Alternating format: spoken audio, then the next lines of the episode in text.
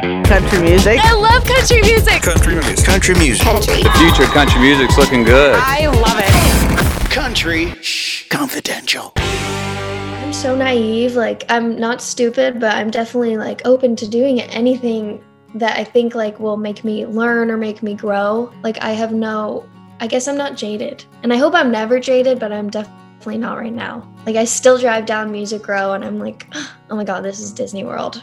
Country Confidential. One of the many things I love about country music is how there are so many different artists from all ages and backgrounds thriving in the genre. Some artists realize their dreams at a very young age and hit the ground running. Some of today's biggest names are actually younger than you think, but they aren't letting their age stop them from chasing their dreams. I sat down with Carter Faith, Dylan Marlowe, Jackson Dean, and Noah Hicks to talk all about their experience about being a young artist in Nashville. You guys know me, I got all the secrets and untold stories from their experience. I'm your host, Backstage Bobby, and this is Country Confidential Young Nashville. At the young age of 22, North Carolina native Carter Faith is doing big things in Nashville as a singer songwriter. She's been deemed the future of Nashville by Ward Guenther, the founder of Whiskey Jam, and Spotify also named her a hot country artist to watch and included her in their Fresh Finds program, making her the first country artist to be featured. Her unique tone is a refreshing sound in modern country.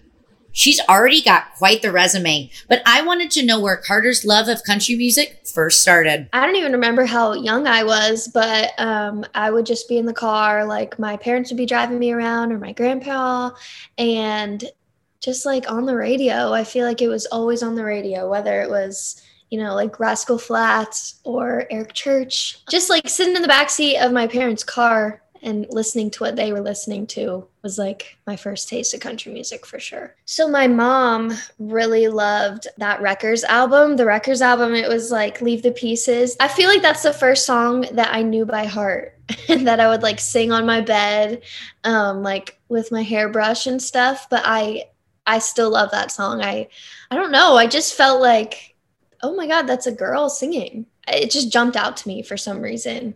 Um, and then I remember hearing this wasn't when I was super little, but I remember vividly hearing like Merry Go Round by Kacey on the radio and just being like, oh my God, there's girls on the radio. That's what I'm I want to listen to, you know? I love hearing that other women on the radio helped Carter spark a dream of country music inside of her. And to help pursue that dream, Carter actually attended Belmont University in Nashville, just like a handful of other country icons like Josh Turner, Trisha Yearwood, Lee Ann Womack, and Brad Paisley. But the list goes on and on.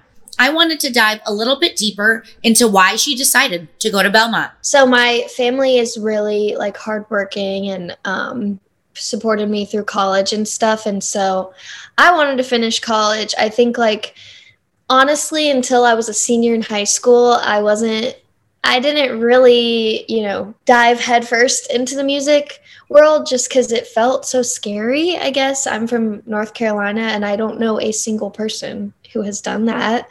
It felt like, you know, like Neverland almost, like who goes there and makes it? I don't know. I've never met anyone that did that, but I learned about Belmont University and that you could like major in songwriting. And I just, I don't know. Honestly, I'm super like anxious. I like to plan everything, but that decision was so random and I think it was like a universe god thing cuz I didn't I applied like very early in my senior year and didn't apply anywhere else. Just decided to go and like that was so out of character for me. So I went and um started writing with pretty much anyone who would write with me. I would write with like people i would just dm people on instagram like do you want to write um, and it i don't know like doing that for two years gets you a lot of practice and you meet a lot of people and i think that's just how nashville like really works honestly Going to school for songwriting was obviously a big deal for Carter. It's crazy that Belmont was the only place she applied to. It's no surprise she was accepted. I asked Carter if there was a particular moment she felt that the songwriting bug really hit her. So I wrote my first song at 16, just so stupidly heartbroken over a 16 year old boy and um, i i vividly remember like listening to miranda lambert because you know she makes you feel like i don't need anyone. But i could not find like a song that was making me feel better. I just remember thinking that and being like what? Like this sucks. And then i had my guitar with me and i was like something came over me. I just wrote a song. And i think that I was sold after that. Getting to like heal in your own words and then um, like it's something you can access anytime you want to. I wish everyone had that. I think everyone should have something like that. Because um, I always like growing up, I loved music, obviously, and then I loved reading. I loved words and music. So, like, no wonder I put the two together for myself. Um, and then I think, like, after a couple years, it wasn't just for me anymore. I was like, I'm pretty good at this. like I could I guess I could do this every day if I wanted to and I worked really hard. I just love what Carter said about getting to heal in your own words. It's amazing that she had that realization at just 16. Gosh, I don't even remember what I was doing at 16.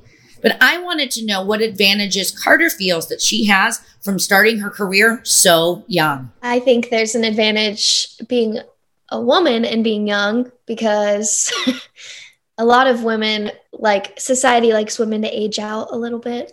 So trying to change that. I do think country music lets like let's that's so such a bad way to say it but really i think like a lot of women country superstars have really long careers which i think is amazing but i do think um i want to make it work now and i don't want I don't want to age out. I don't want, I don't think anyone should age out. I think that's a advantage and then I think just like I'm I'm so naive like I'm not stupid but I'm definitely like opening open to doing anything that I think like will make me learn or make me grow. Like I have no I guess I'm not jaded. And I hope I'm never jaded but I'm definitely not right now. Like I still drive down Music Row and I'm like, "Oh my god, this is Disney World."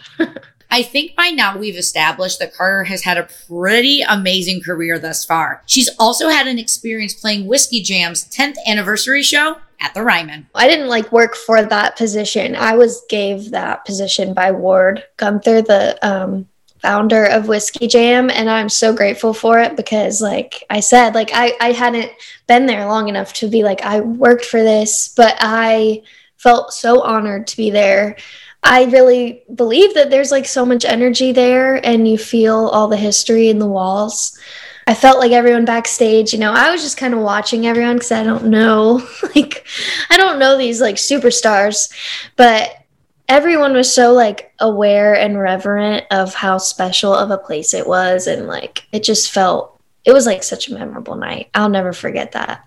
Oh, guys, I got chills.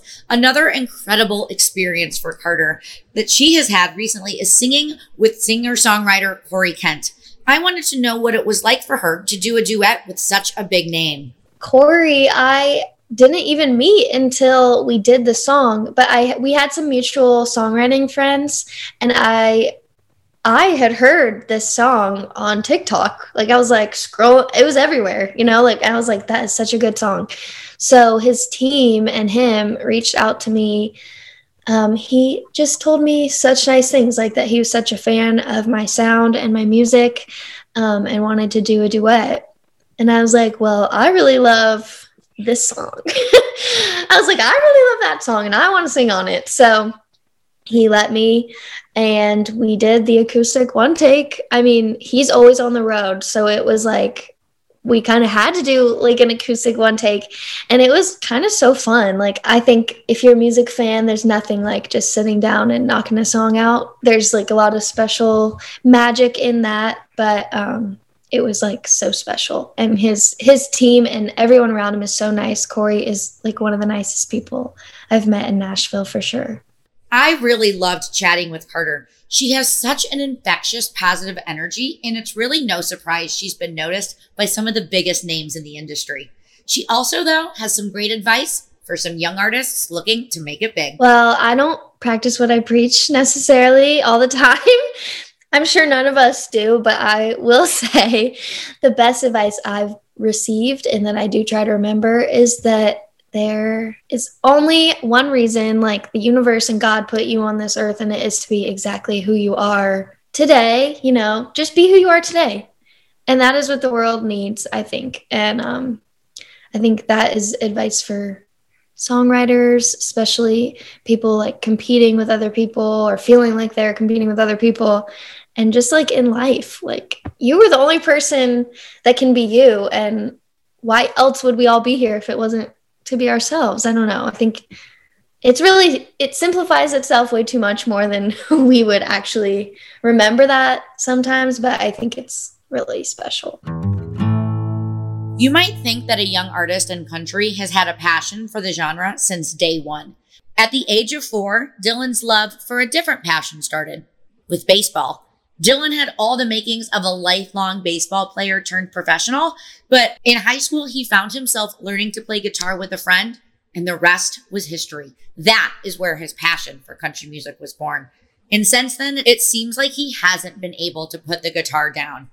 He moved to Nashville right after high school, and honestly, the rest is history. Dylan has now found himself in a really special place in country music. He is seamlessly blending traditional and contemporary sound to make his own unique sound in the process.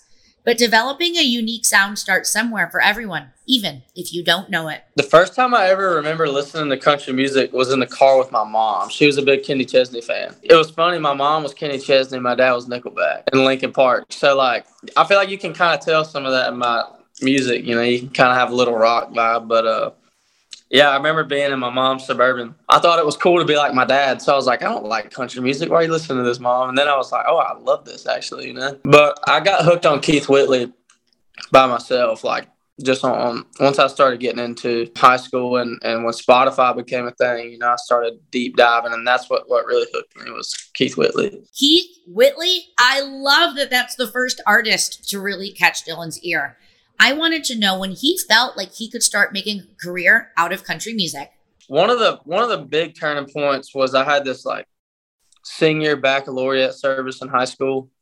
They asked me to play, and I actually played "Don't Blink" by Kenny Chesney. Um, it's like everybody leaving, you know, and all these like, I mean, all these like people started talking to me after that that didn't like girls, like pretty girls and stuff like that started talking to me after, and I was like, "This is weird. Like these people never talked to me before," you know. Um, that was one of the funny things, but I mean, um, I was always baseball. You know, I, I started playing guitar in 2015, so I guess that it feels like yesterday. Really, that was when I graduated. So that was one of them. I used to do a lot of like around. I'm from Statesboro, Georgia, so I used to do a lot of open mic nights and stuff, and uh, met a couple of people in Nashville, and just kind of got you know, involved with that. When I found Eric Church, that's when I started writing my own songs. And just from there, you know, here we are now. I love that Dylan references singing one of my favorite songs, Don't Blink by Kenny Chesney, as a turning point for him. I also can't believe that he started playing guitar just in high school. Seeing him play, it feels like he's been playing a lot longer than that. He also shared with me a little bit more about his early days of songwriting. Well, I feel like when you start off, you know, it's really influential on what you're listening to, what you're around, and what you see. Um, when I started coming up, there was a, social media was a big thing, so I started looking at a lot of what other people were doing, but also just writing kind of what I what I knew. But the more I grew into it, the more I started realizing that like this might sound harsh, but it doesn't really matter what like the people in Nashville think. You know, it matters what the fans think, and when we put out I'll Keep the Country and when I look back and just saw like the fan like interaction and like the connection, that's when it really all hit me. Like whenever I just do what I want to do and what feels right to me, it just connects. You know, if it's authenticity or if it's just the message. I mean, I write like I grew up, so I feel like in that those are the fans I'm going to go play shows to. You know. I wanted to know what starting out in Nashville was like for Dylan, even in just the first few weeks. Yeah, they were rough. I mean, I'm a, I'm a I was a homeboy. You know, I never wanted to leave my hometown. So moving moving was big, and, and uh, I kind of was a house. I stayed in the house a lot when I first got to town. Just wrote a lot. Um, just wrote with a bunch of as many people as I could, you know. Um, but I, I slowly grow slowly grew into it. Um, I'm like a big just outdoor guy. So and at first I didn't have anywhere to go be outside at. Like I could go to the park, but you can't go hunting at the park. You know what I mean? So I had to go find some places that I could hunt and fish. And once I found that, I really felt like home. And I love it here now. Starting your career so young has to be nerve wracking. So I wanted to know what advantages Dylan thinks he has from diving into country music at such a young age.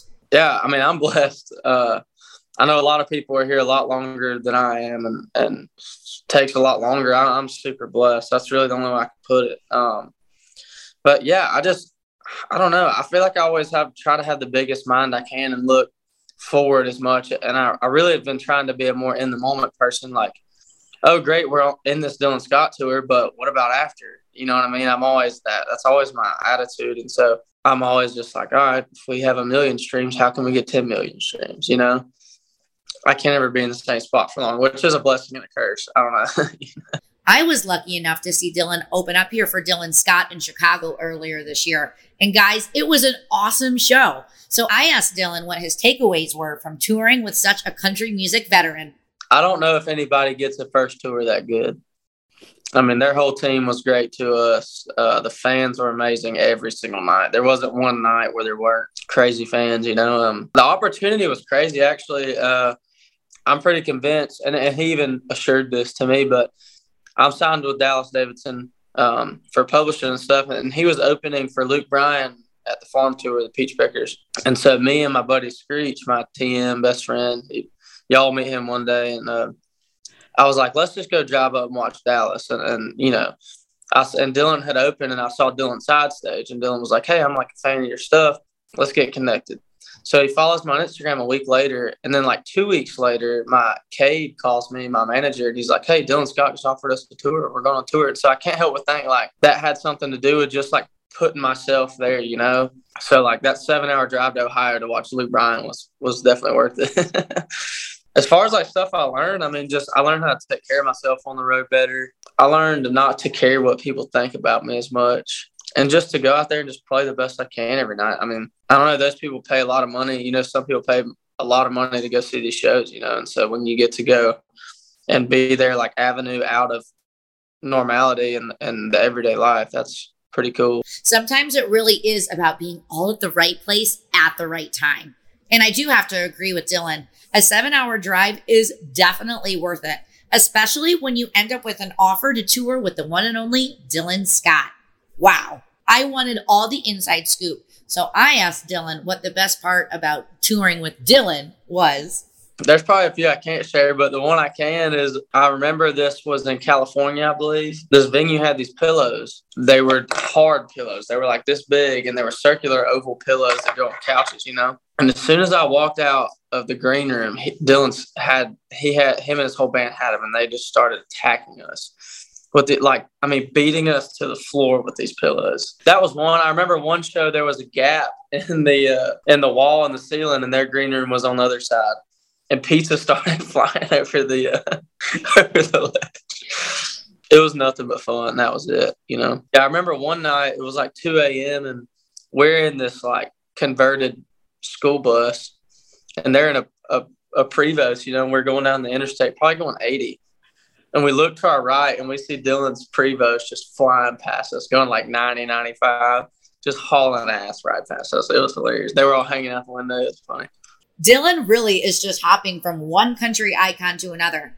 One of his first major cuts was with one of country music's own, Jon Pardi. He talked to me a little bit more about what that meant to be on such a huge project. I never go into the room to write for anybody else. I go to write for me, and that's it. And if it's sometimes if it hits, cool, and if it doesn't, then it's you know like this. And I remember going in, and my producer Joe and I, I wanted a baritone riff at the beginning of the song, and uh, it's funny that I didn't actually keep the baritone riff.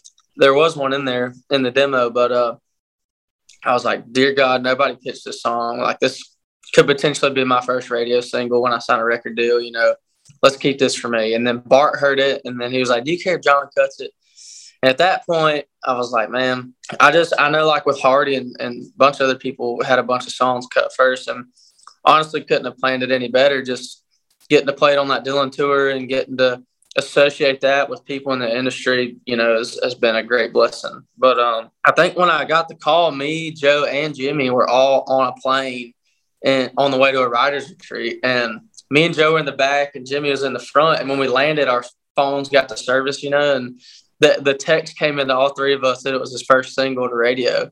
And we were like screaming at each other from across the airplane. it was fun. Jackson Dean left his hometown in Maryland at just the age of 18 to pursue a career in songwriting. And since then, he has made some major waves in country music. Before signing with Big Machine Records in 2021, Jackson toured with Kane Brown, Jake Owen, and Brothers Osborne. Plus, his first single at country radio, Don't Come Looking, has been wildly successful. It's been featured on shows like Netflix's Ice Road and Paramount's Yellowstone. Guys, I was so lucky and honored to sit down with Jackson at Country Thunder, Wisconsin this summer and learned a little bit more about what makes this young artist tick. I grew up going to like blues jams and whatnot, and I come from a blue collar family, so it's just like Hank Jr., Merle, David Allan Coe, and my dad was big into blues, like Howlin' Wolf and like Lightnin' Hopkins. Um, mom was like big Springsteen, and then my brothers were like all like classic rock and and like uh, bluegrass and ska and all the out there stuff. There was like there was like two or three kids that like play guitar and like wanted to be in bands, but like I I had already gotten I was already making records with my drummer. I've been with my drummer since I was like 14, so I was like I've always had like my guys, and Sean's like 10 years older than me. They're my he's my brother's age, so it's just like we never. I never like had the high school like oh let's start a band you know like All this time spent listening to so many different genres, it's no wonder that Jackson got bit by the music bug. But one of the things I love most about Jackson is his songwriting. So I wanted to know where he remembers when he first started writing those songs. No, I just remember the first couple were really bad. That's all I remember. Um, I just, I was just like, well, let's give it a go uh, and and try it. Uh, and that was before I'd even, that was before I'd even stepped on any stage like by myself like that. Clearly, Jackson's songwriting skills have only grown since those first few. But I wanted to know a little bit more about his songwriting process from his debut album, Greenbroke, which came back out in March.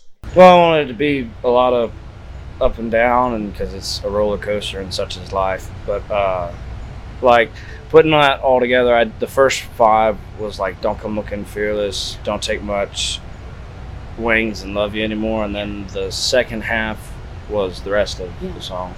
Um, they were recorded a year and a half apart.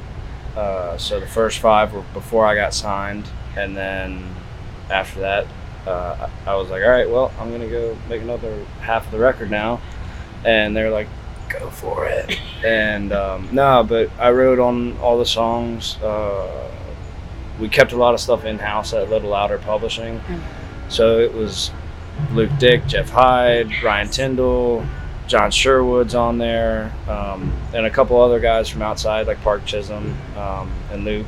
Um, Luke's at Little Louder, but um, but yeah, Luke and I. It's just really just Luke and I's baby, just making noise and musical fusion. Just two big blonde dudes. I love hearing how these young stars are so passionate about music. The passion was so clear to me when I got to sit down face to face with Jackson.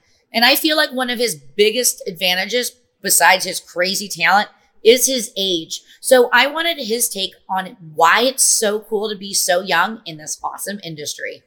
I've been doing it for a while. I mean, like, I was playing in bars when I was like fif- 14, 15, and, you know, just playing bar gigs and whatnot by myself. So I, I got that part of it not in Nashville. So I got it out there, and I played regionally, and I mean, 17 selling out places with band is like, oh, whoa. Um, that's how we got noticed was from, uh, from a booking agent. Um, it, they were Paradigm at the time, and we sold out this place in Annapolis like three times in a row in like six months because we didn't have a booking agent. We weren't playing by anybody's rules. So they were like, "What are you doing?" I was like, "I'm Jackson Dean. Who are you?"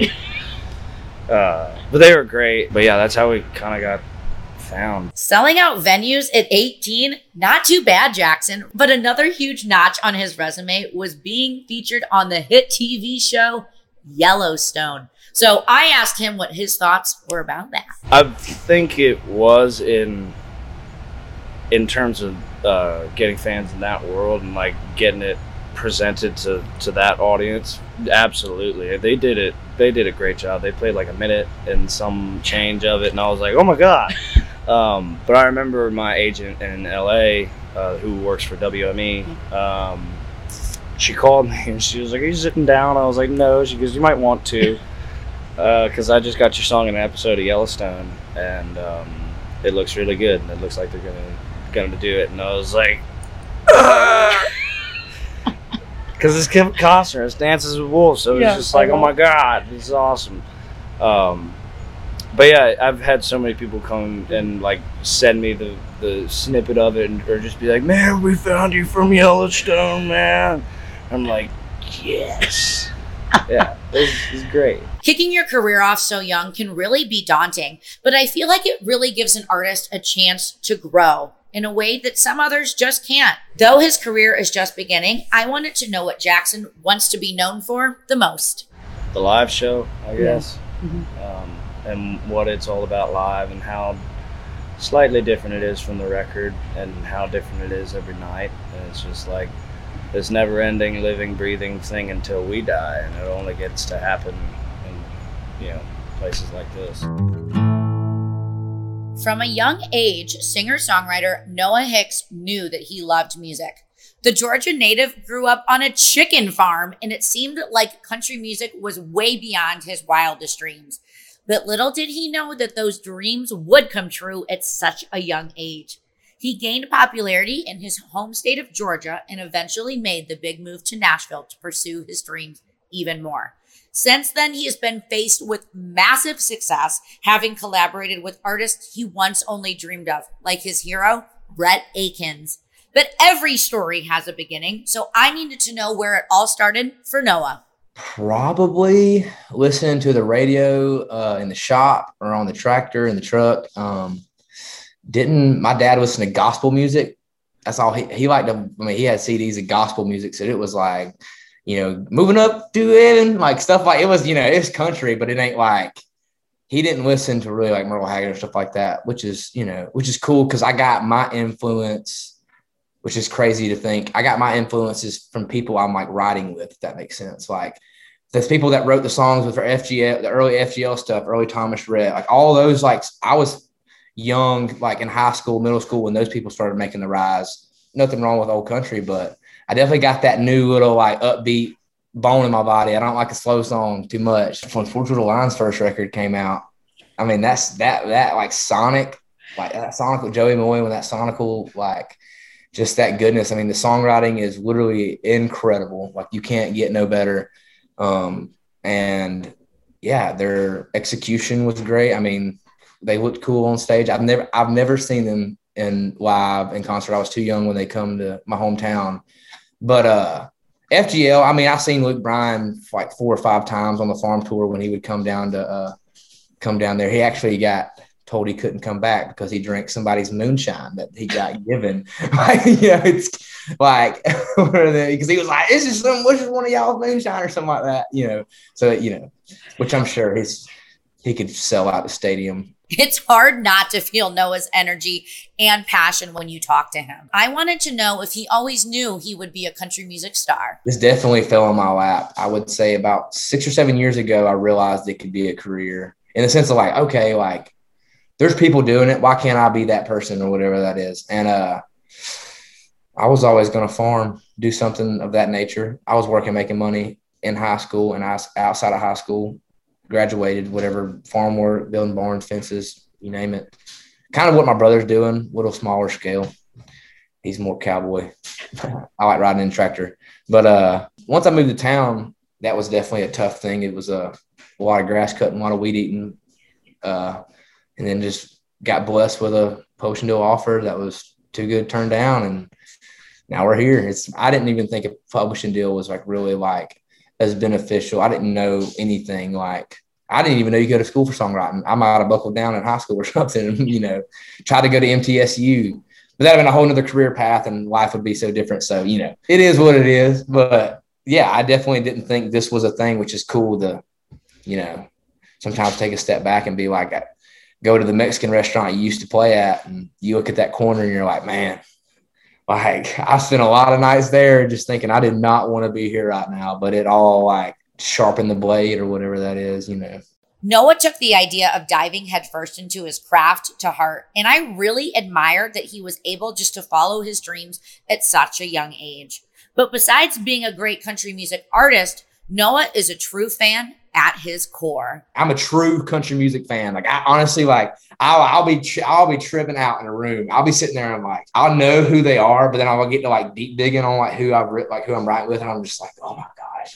And I end up telling them like I'm like, oh, I love that song by the way, you know, whatever that is. Moving to Nashville as a young artist can really be a huge whirlwind, but it's not always sunshine and rainbows. Noah told me a little bit about the hectic first few weeks he had in Music City. I definitely got hit hard in the face in the sense of I've been called cocky by some people, and I say it's confidence, but you know, it definitely. I was when I was younger, I definitely had a lot more uh, spunk in the sense of like I was was the kid from the hometown, kind of doing it, and then you move to Nashville, and you're just another person in town doing it. You're not you're not a kid from a hometown because everybody's from a hometown, and everybody's like we're all the same. You know, it's a, I think the statistic is like there's, I could be wrong, but there's less than 400 songwriters in Nashville, which is an incredible, incredibly small number considering how many people are out there making. Now that could be, you know, that they could, that could be a songwriter making royalties off of whatever, you know, they could, they don't mean they're all broke, but with a publishing deal. And, um, those are definitely hard to come by as that number shows. But, uh, that first few weeks, it definitely moved into a house with three. Didn't really know um, two of them that well, but I knew Dylan Marlowe was one of my roommates, and I knew Dylan real well. Um, so moving in with him, his tour manager Screech, and then our other roommate Lee Langston, having that house full of dudes, and Dylan's already done it, has a deal.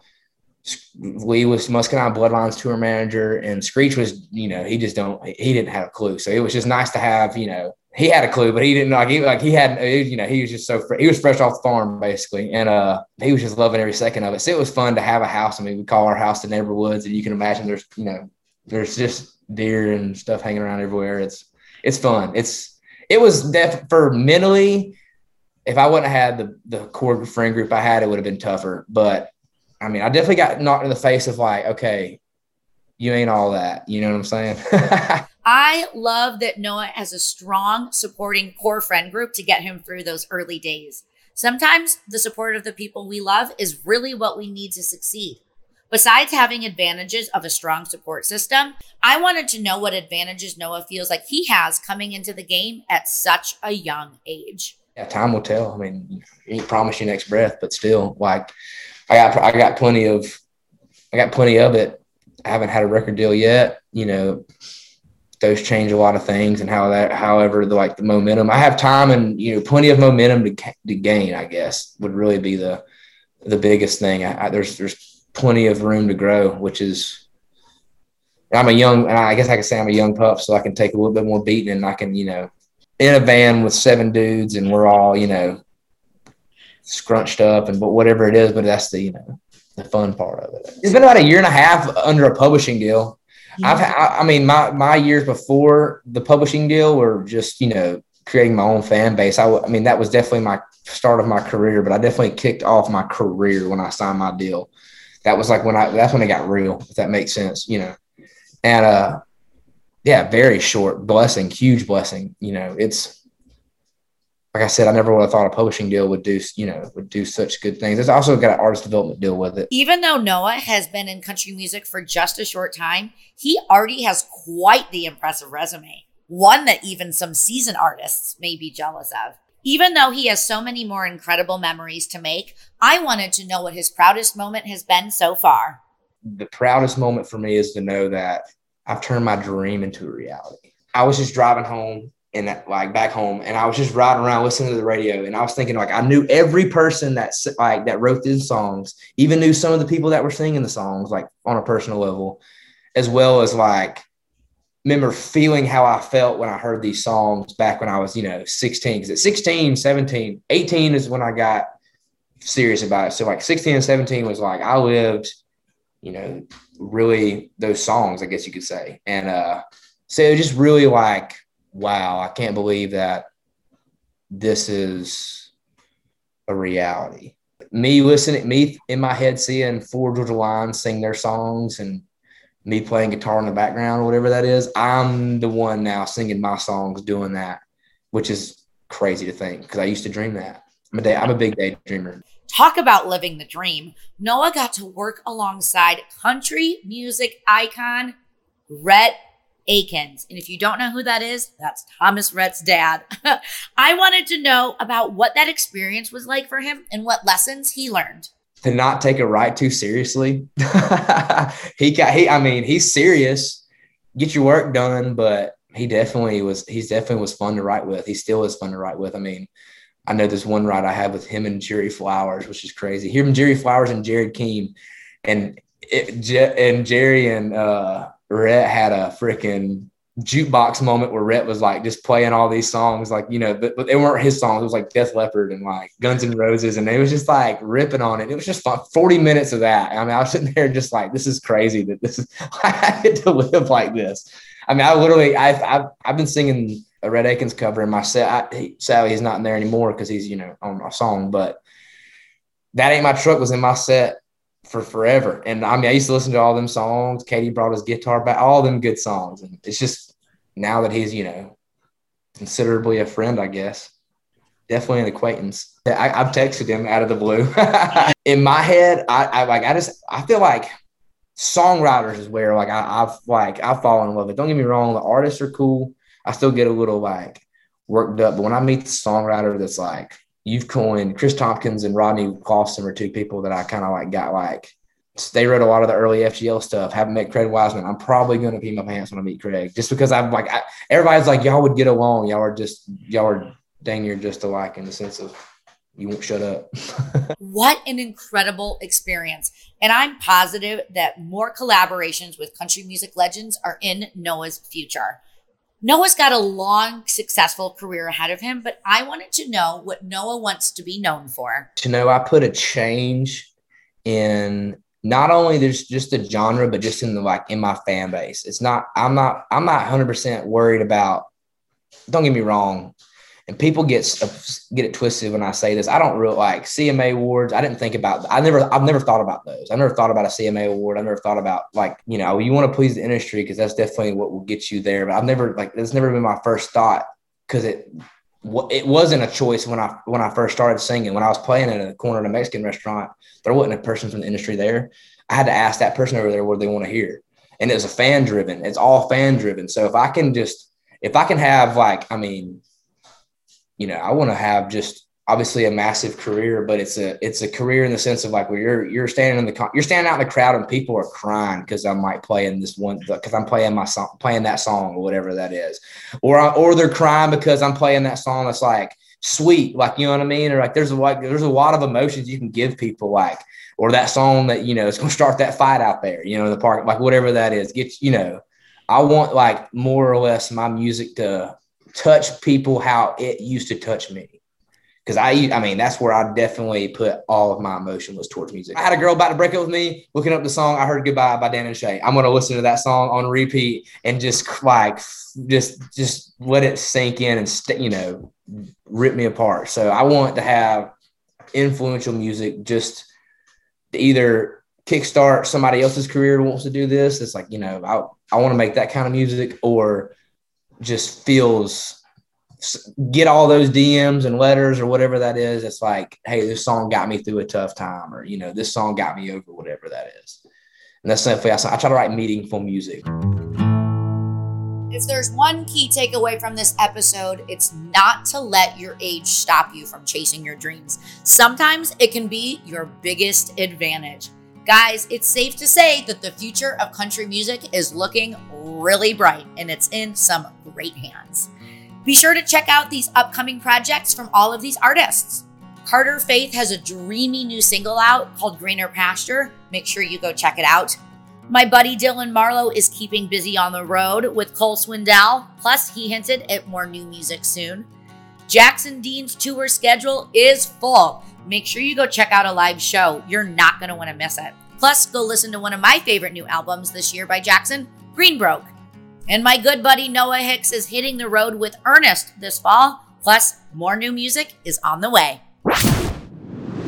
Once again, my name is Bobby Dixon, and I am the founder of Backstage Bobby, a country music news outlet that highlights Chicago's country music scene. Follow me on Instagram at Backstage Bobby, and be sure to subscribe to the Country Confidential podcast to hear more insider info directly from all of your favorite country music artists. Country Confidential. The All Country News Country Confidential podcast is produced by me, Ashley Kim. I also executive produce alongside my team at Horseshoe Media. You can submit your artist, organization, or event to us at allcountrynews.com for a chance to be featured. If you love this episode, please rate and review our podcast wherever you're listening. And a huge shout out to our friends from Restless Road who recorded our amazing theme music for this podcast. All Country News. For more, follow us on Facebook, Twitter, Instagram, TikTok, and YouTube at All Country News. Visit us at allcountrynews.com to join our birthday club and subscribe to our weekly industry newsletter. Check out a new episode of Country Confidential every month right here, All Country News.